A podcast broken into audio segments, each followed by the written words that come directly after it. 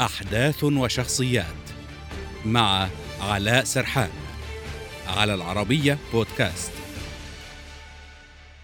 نحن لم نفتر ولم نتوقف عن آه، آه، مقاومة هذا النظام طيلة 28 عام ونصف.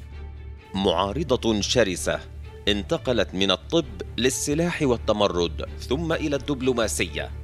وزيرة الخارجية السودانية مريم الصادق ابنة الصادق المهدي الزعيم الراحل لحزب الأمة المعارض ورئيس الوزراء الأسبق.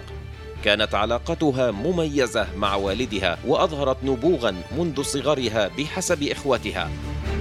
تركت الطب باكرا عام 1997 وانتقلت إلى جبهات القتال لتلتحق بمعسكرات جيش الأمة على الحدود الإريترية في الجبهة الشرقية وحصلت على رتبة رائد طبيب فحملت السلاح ضد نظام البشير بعد انقلابه على والدها. وكانت من الشخصيات السياسية الداعمة بقوة للثورة السودانية التي اندلعت في ديسمبر 2018 وشاركت ضد الرئيس السابق عمر البشير.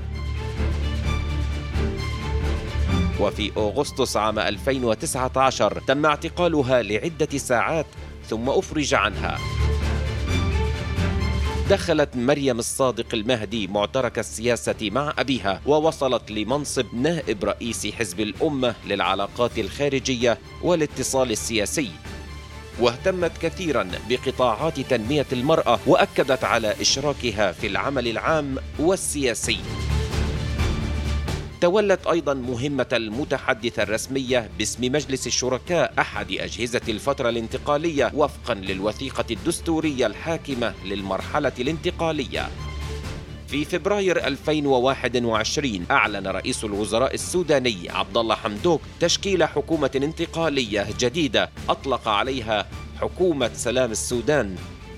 تولت فيها مريم الصادق المهدي منصب وزارة الخارجية وبتوليها هذا المنصب أصبحت ثاني سيدة تتولى حقيبة الخارجية بعدما سبقتها أسماء محمد عبد الله.